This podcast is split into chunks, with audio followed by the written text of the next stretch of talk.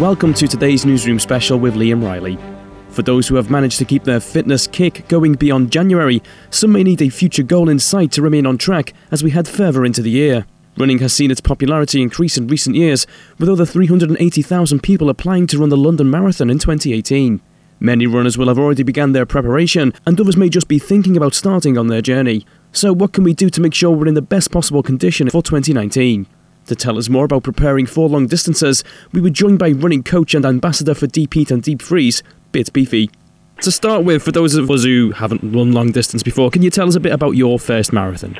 Um, so my first marathon, Liam, was back in 2006, 2007. I was not a runner. I was actually incredibly overweight, um, and I went to watch the London Marathon, which a friend of mine was running, and I was inspired. So when she crossed the finish line, gave her a big hug, and then probably my first or second sentence straight afterwards, I want to do this next year.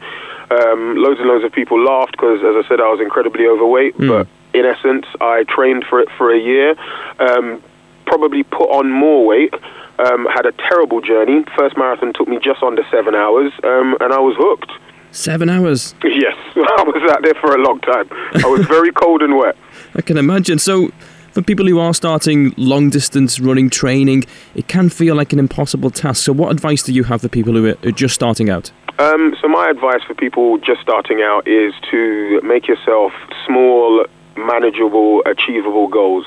Um, so if you're literally just starting running, pick a point to run to, i.e., today I'm going to run to the bottom of the road, and then the following day you run to the bottom of the next road. So you, you're just consistently, I guess, building on what it is that you've done the first time. Um, second thing that you should do is probably get yourself a nice, comfortable pair of trainers. Mm. Um, and thirdly, get yourself a plan. Um, because what a lot of people do is they kind of go out on the road without any idea of what it is that they're doing, and they end up overtraining um, and hurting themselves. Um, so I would say uh, grab yourself a plan, grab yourself a nice pair of trainers, um, make yourself some achievable um, goals, and take your warming up and cooling down or your prehab and your rehab seriously, or should I say just as seriously as your run. And talking about planning, now people obviously do lead increasingly busy lives, it seems. So, how would you would you recommend people tailor a plan to fit around their busy lifestyles? Um, I would say the best thing um, around, or should I say, the best thing about running is that you can fit it into your life, or you can as you said, tailor training plans or running plans to your life.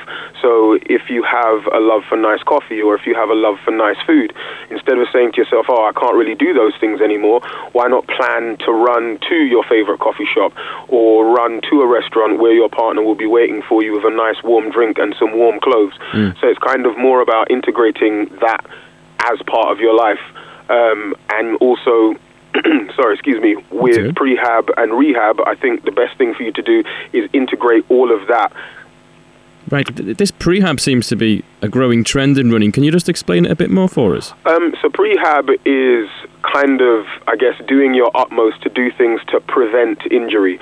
So, take for instance myself. I have incredibly tight hamstrings, incredibly tight quads, incredibly, incredibly uh, tight calves. Mm. So what I tend to do is I use the deep heat roll on. I apply that to those muscle groups that are typically tight.